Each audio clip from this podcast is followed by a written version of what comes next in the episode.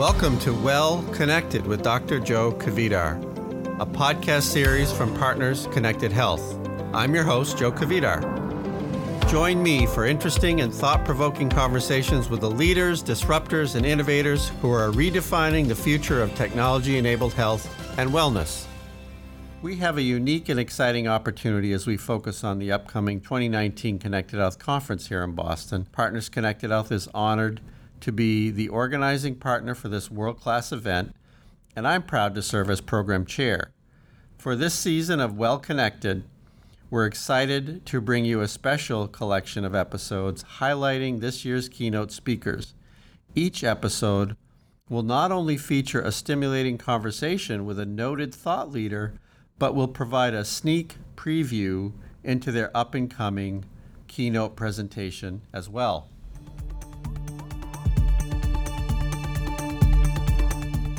Our guest on the podcast today is Dr. Judson Brewer. Judd is a psychiatrist, neuroscientist, and author passionate about the understanding of how the brain works and how to use that knowledge to help people make deep, permanent change in their lives with the goal of reducing suffering in the world at large. Who could argue with that? As founder of Mind Sciences, Inc., Judd pursues this noble goal by studying the neural mechanisms of mindfulness using standard and real time fMRI as well as EEG neurofeedback. The research findings are then translated into an app based digital therapeutic treatment program for anxiety, overeating, smoking, and other addictions. And I should mention for our listeners that I am an advisor to Mind Sciences. Dr. Brewer is also the Director of Research and Innovation at the Mindfulness Center and Associate Professor of Psychiatry at the School of Medicine at Brown University, in addition to being a research affiliate at MIT. Judd is the author of The Craving Mind From Cigarettes to Smartphones to Love Why We Get Hooked and How We Can Break Bad Habits. Additionally, he's published numerous peer reviewed articles, trained Olympic coaches. He and his work have been featured on 60 Minutes, TED, Time Magazine, Forbes, BBC, NPR, Al Jazeera, Business Week, and many others. Judd regularly talks on the intersection of modern science and ancient meditative practices helping to expose a modern audience to specific techniques and insights first discovered 2,500 years ago. And I'm delighted to say that he will be a keynote speaker at the Connected Health Conference 2019, hosted by HIMSS at the Seaport World Trade Center here in Boston, October 16th through the 18th. And I'm privileged to be the content chair for that conference. I hope you can join us there as our theme this year will be designing for healthy habits and better outcomes. And I'm sure our guest today will have much to say on that subject. So let's get a sample of what some of that might be. Judd, thank you for being our guest on the Well Connected podcast. Thanks for having me. Now, you're going to help us kick off our third day of the Connected Health Conference with a keynote presentation entitled Hacking our Habit Minds for Better Health. Intriguing title. I want to hear more about it. Your talk will explore the behavioral and mental processes that foster craving and the consequent habit formation, the impact these have on individual societal health, and how we can hack our own neurobiological reward circuitry using practices such as mindfulness to foster greater health and well being. Judd, can you give us a brief preview of what you're going to be talking about at the 2019 Connected Health Conference? I'd be happy to. You know, I've been fascinated the more I learn about habit formation, the more it seems that we're probably not picking up on what we already know about how habits are formed. And by that, I mean there have been some really key findings that have been, you know, highlighted back in the 1950s, even around how we form habits. And it seems that we've kind of taken a, a, tangent in how we treat habits as compared to directly uh, taking that head on by looking at, at that uh, behavioral neuroscience. So that's one of the pieces that's really fascinated me. Uh, to give a concrete example, you know, B.F. Skinner became famous for his concept around operant conditioning or positive and negative reinforcement. That's been uh, amplified. Eric Kandel got the Nobel Prize in 2000, showing that that process is evolutionarily conserved all the way back to the sea slug. So it, it does seem that we know a lot about habit, how habits are formed. Yet, if we look at the current treatments, for example, last 40 years or so, we've been relying a lot on willpower based trainings, whether it's, you know, uh, let's say weight loss, for example, you know, just make sure you don't eat this many calories and that you make uh, that you exercise a lot. You know, there's this formula that, that I even learned in medical school, which was make sure you have more ca- calories out than calories in. And there's this assumption there that you know it, all all we need is willpower. Yet that assumption is is quite an assumption because I think a lot of people probably that develop treatments have a lot of willpower. but a lot of people that have to actually do these treatments uh, may not have the same willpower that somebody you know that got a PhD or got an MD has. You know, it might be a different population. So it's interesting to look at. There may be a mismatch there that we need to step back and say, hey, can we actually bridge that gap? That's really going to be fun. I'm, I'm looking forward to it. Um, now, I, I want to go back to your early career. Uh, you started meditating during your first year of medical school after breaking up with your then fiance.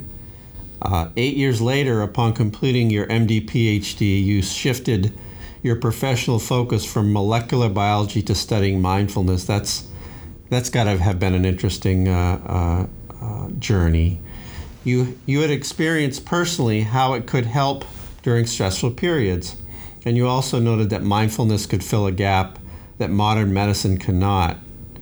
Uh, can you talk a little bit about that personal journey and how it shaped your thinking today? I'd be happy to. It was certainly not an expected journey, but there, there it was. You know, at the beginning of medical school, I found that, you know, as I started learning to meditate, it was doing a couple of things. One, it helped me be a little more relaxed. Uh, and two, it was helping me really start to understand how my mind worked and that was a piece that I didn't learn in college. You know, as I was as I was going through college, I was a chemistry major. You know, I was learning a lot of stuff cognitively, and I was you know I was able to kind of will willpower my way through things and you know get decent enough grades to get into medical school and whatnot. But I didn't really understand how my mind worked, in particular when I got stressed out. And stress is when all that you know that that willpower part of the brain the prefrontal cortex starts to go offline and, and can't serve us very well. So as i went through that my md phd program you know i was just kind of learning this as a way to you know learn more about my own mind. But as i finished my program and did my psychiatry rotations at the end of medical school I started to see some really interesting parallels between what I was learning in my own meditation practice and about my own mind and where some of the gaps were with treating uh, psychiatric patients in particular things like anxiety or and addictions and so I decided to take this huge plunge and honestly in in residency I had people telling me that I was going to ruin my career if I made this mm-hmm. shift because I you know I'd published pretty well uh, in in my graduate training and had you know uh, done a few things, but I really felt that I you know to really make a difference, uh, I needed to make this shift, and some of it had to do with translating the animal experimentation work into humans where I couldn't answer the question, you know, do you know that what you found in mice applies to humans? I just couldn't answer that. So I wanted to understand okay, could we actually do something in humans? Because then I could answer that question, yes. and also could i shift my career into looking at the you know cognitive neuroscience underlying how mindfulness was was helping people so we you know started actually in residency did my first clinical trial of mindfulness training for alcohol and cocaine use disorders just to see if it had a signal and indeed it did. It was as it was a small pilot study, but it was shown to be as good as gold standard treatment. In this case, cognitive behavioral therapy, and helping people uh, not relapse to drinking and cocaine use. And then we uh, took it one step further and checked to see, you know, could we actually help people quit smoking? And found that we got five times the quit rates of gold standard treatment in our first randomized controlled trial there and we're even able to start to work out the mechanisms underlying how it was working. And so it started to give give me a handle for okay there is there's a there there so to speak. There is something that we could study. There's something that we could uh, develop a model for and test hypotheses. And lo and behold we were starting to see some pretty remarkable clinical outcomes. It's fascinating. I'm reminded of when, when I was uh, also a laboratory scientist and I veered off to uh, what what uh, was we called telemedicine at the time. Is now 25 years later digital health but i had the same i, I, I can resonate with people saying you're, you're, you're, you're wasting a good career. So congratulations. And, and, I, and i would just add again that mindfulness is, is pretty hot right now but uh, i'm sure it was uh, viewed as a little more fringy when, when you took it on. So great, great to see that. it was non-existent. Exactly to see that vision and, and uh, pursue it, and, and, and what what you've done with it, which is really wonderful. Um, Thank you. So, in your TED talk, uh, which was entitled "A Simple Way to Break a Bad Habit," uh, it's been viewed over 18 million times. You must be incredibly happy with that kind of uh, uh, amplification of your message. And in less than 10 minutes, you describe how brains form habits and additions and how simple mindfulness practices can help break those bad habits. You talk about becoming curious and how that can move us knowing something is bad for us to becoming disenchanted with that behavior. So many chronic conditions, diabetes, hypertension, heart disease, obesity, are related to lifestyle choices. Some people say 70 to 80% of our healthcare costs in the US are lifestyle related. And changing these unhealthy habits will be critical to addressing uh, this growing healthcare crisis. So tell us uh, how mindfulness will be a solution uh, to that problem. Yes, and I, I can also resonate with you. That's actually why we started focusing on specific issues like smoking and anxiety and overeating because they do affect so many people. But to answer the question, the this goes back to willpower and how you know we were just told you know well if you want to quit smoking just stop. If you want to you know if you want to lose weight just make sure you eat salad instead of cake and all of these things. Unfortunately our brains well we we know that our brains willpower centers are in the prefrontal cortex and we also now know that the prefrontal cortex is the first part of the brain that goes offline when we get stressed mm-hmm. out. So using willpower is somewhat of a failing proposition unless, you know, I mean, I guess a cynical view would be the, the, the diet programs say, well, our program works. You just failed the program, as compared to our program might have been dead on arrival, yeah, uh, you know, so to speak. So I think that's the first piece that's really critical to understand is that we might be going about this in a very uh, Descartes way. You know, I think, therefore I am. I think, therefore I can control my control my mm. eating. Yet the thinking is probably the weakest part of our brain. And from an evolutionary perspective, we know this now. So that's step number one is understanding how the brain works. And that willpower doesn't actually capture the deeper, uh, more evolutionarily conserved parts of the learning process, which are around uh, reward based learning. And we also now know that reward based learning is based on rewards, not on the behaviors themselves. And by this, I mean you typically need a, a trigger, a behavior, and a quote unquote reward or a result. And this was this is basically set up to help us remember where food is. You know, if we see food, that's the trigger. We eat the food, that's the behavior, and then our stomach sends this dopamine signal to our brain that says, "Remember what you ate and where you found it." So it's actually set up to help us remember where food is.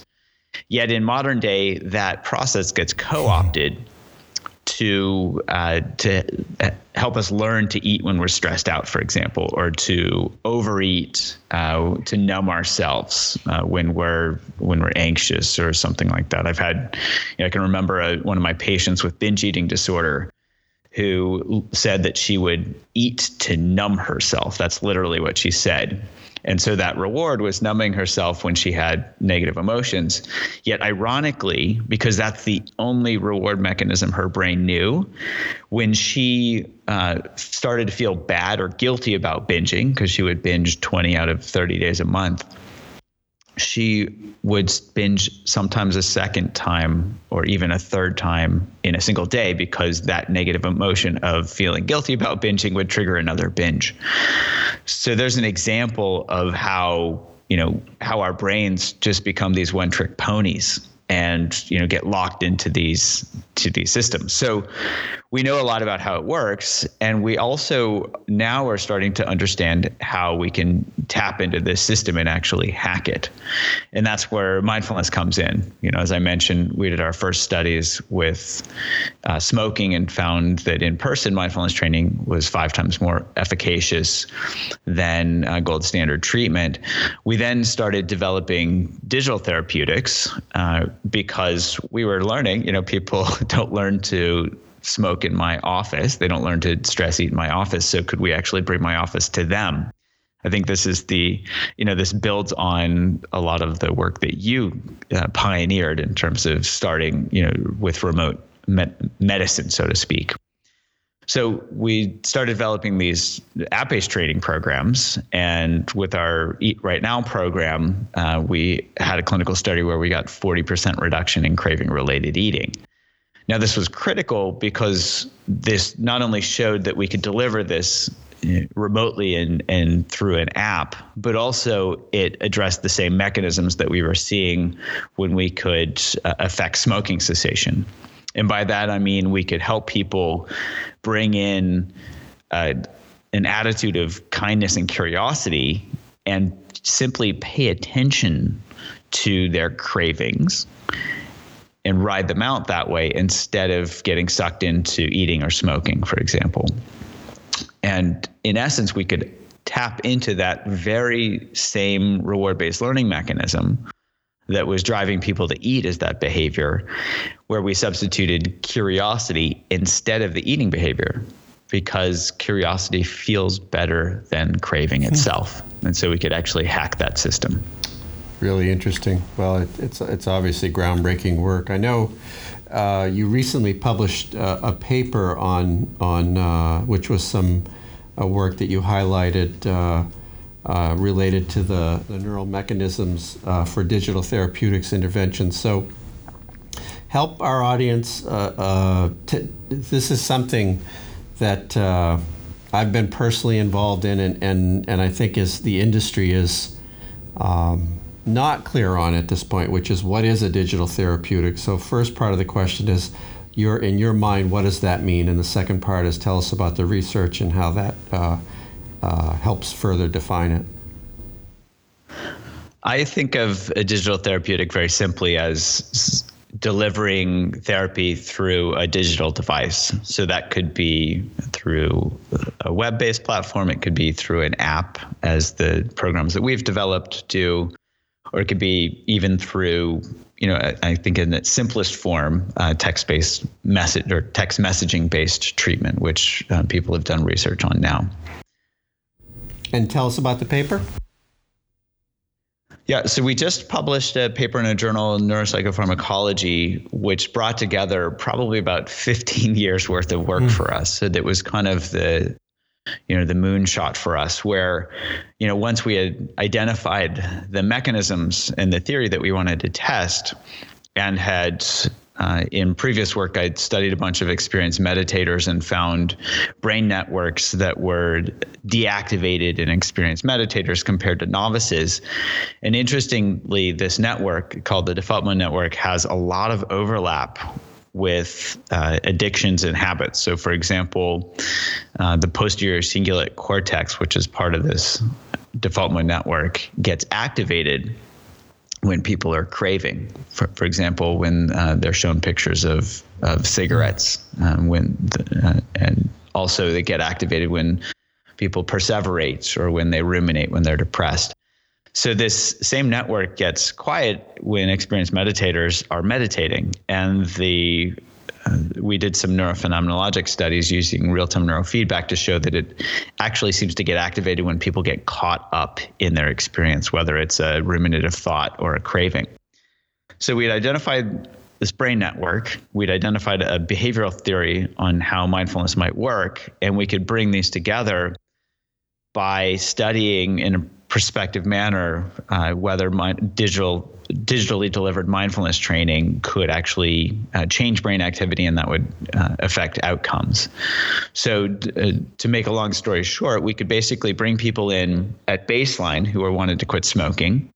We could scan their brains when they were shown these smoking cues and look to see how activated their posterior cingulate became. We could then randomize them to get uh, our Craving to Quit app, uh, which gave them mindfulness training, or we could give them the National Cancer Institute's Quit Guide as a control app, and then scan them a month later to see if reductions in brain activity predicted clinical outcomes, such as reductions in cigarette smoking. And we found a very strong correlation between a reduction in posterior cingulate activity and a reduction in cigarette smoking that was completely specific to the mindfulness mm-hmm. training. Uh, the correlation was 0.38 and the p value was very small. No correlation in the control group mm-hmm. at all. We even saw a dose dependent relationship where the no- more modules they completed, the better they did. Uh, that correlation was 0.49 and no correlation again in the control group even though they completed the exact same number of modules so this was this was really exciting to us because one it was linking up theory with brain mechanism with clinical outcomes but two we were seeing a very specific mm. effect of mindfulness training itself as compared to just non-specific effects of getting a digital yeah, therapeutic yeah. wow so will that influence your product strategy uh, uh, in turn? Is that is there a loop, feedback loop there, or are they are they unrelated? I think down the road we can potentially incorporate neurofeedback into some of the treatments, but that you know that's a large project that will probably take, take a little time. bit of time.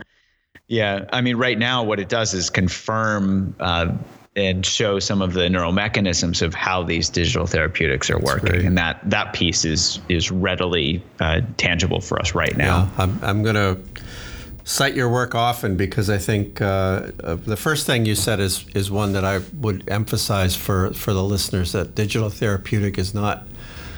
Uh, uh there, there's some movement, I think, in the industry to, to try to make it uh, synonymous with digital health, a very broad term with a with a very big tent kind of feel to it, and I think it has to be very specific to um, either compete with a chemical therapeutic or perhaps uh, do better than, um, and and so I would just underscore that uh, and, and, your um, research showing that that that it, there was a real effect in the brain uh, which is really powerful. And I think we'll probably look back on that as a as a seminal paper because it helps us understand how a lot of these digital therapeutics are, are working. Uh, so hats off and congratulations on that one.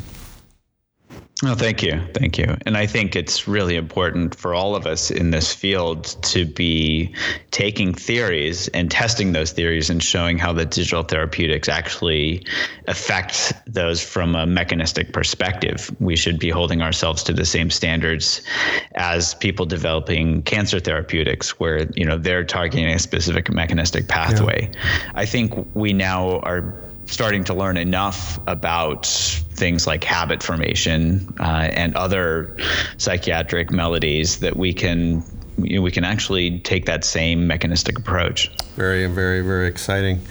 Uh, so I'm going to uh, ask you now. Uh, you were quoted uh, in in the Washington Post recently, saying, uh, and I quote, "Our brains are set up to predict the future." End quote. So of course I have to ask, uh, somewhat with tongue in cheek, but go with it. what does your brain predict for the future of behavior change and, and the future of creating healthy habits? That's a great question. So I can only look into the near future. My brain tends to, de- you know, delay discount and, and, aim for, you know, immediate uh, rewards over long-term rewards. And I would also say that the digital therapeutics are changing so rapidly mm. that it's it's really hard to get an accurate prediction, say, ten years down the road.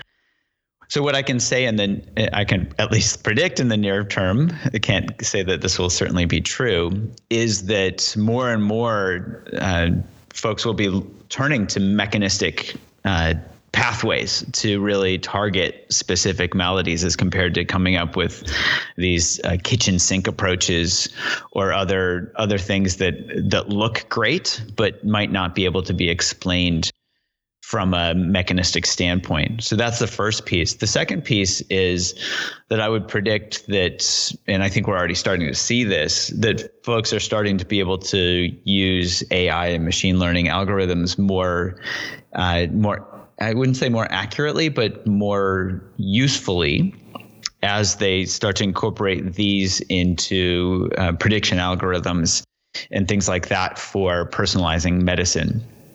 Just as an example, in the study that I just mentioned, we had a, an interesting serendipitous finding, which was that about 13% of the people in the study had no brain cue reactivity to the cues. Hmm. Uh, so they just didn't respond to the cues. And for the, and they also showed a significant significantly less of an effect uh, in the treatment. So for some reason, their brains are different, and we can see this manifesting in clinical outcomes. So we can start to take things like, uh, I mean, neuroimaging is an extreme example because it's a little expensive. But we could start to develop these approaches where we can screen people at baseline and start to offer personalized treatment. And I think we'll start to see more of this as we understand personal profiles, as we start to understand the neurobiology more and more where we can then say, okay, you know, let's do this quick screen at baseline. For you, we think this treatment's good. For you, we think, you know, this treatment is good. And I think for those populate for everybody, it's going to really help streamline and increase the efficacy of treatment as we really move into a personalized medicine age. I think we've been talking about this for a long time, but I think we're really starting to move into this now. Yeah, I totally agree. And it's a very, very exciting time. Judd, uh, amazing work. And, and thank you so much for spending time with us. As we wrap up, uh, is there anything that you think I should have asked you that I didn't? Is there anything you want to reemphasize for our listeners? Again, we're really excited to have you uh, keynoting at the conference this year. I'll just uh, reemphasize that it's a great conference and everybody should come. well, we'll look forward to seeing you in the fall, if not before. Thanks so much for spending the time with us. Thank you. Thanks for listening to Well Connected with Dr. Joe Kvedar. A special thanks from me personally to Tony McMillan, our engineer, and Lynn Josephson, our senior marketing manager, for putting this series together. If you enjoyed our show and want to know more, visit our website at partners.org forward slash connected health, all one word.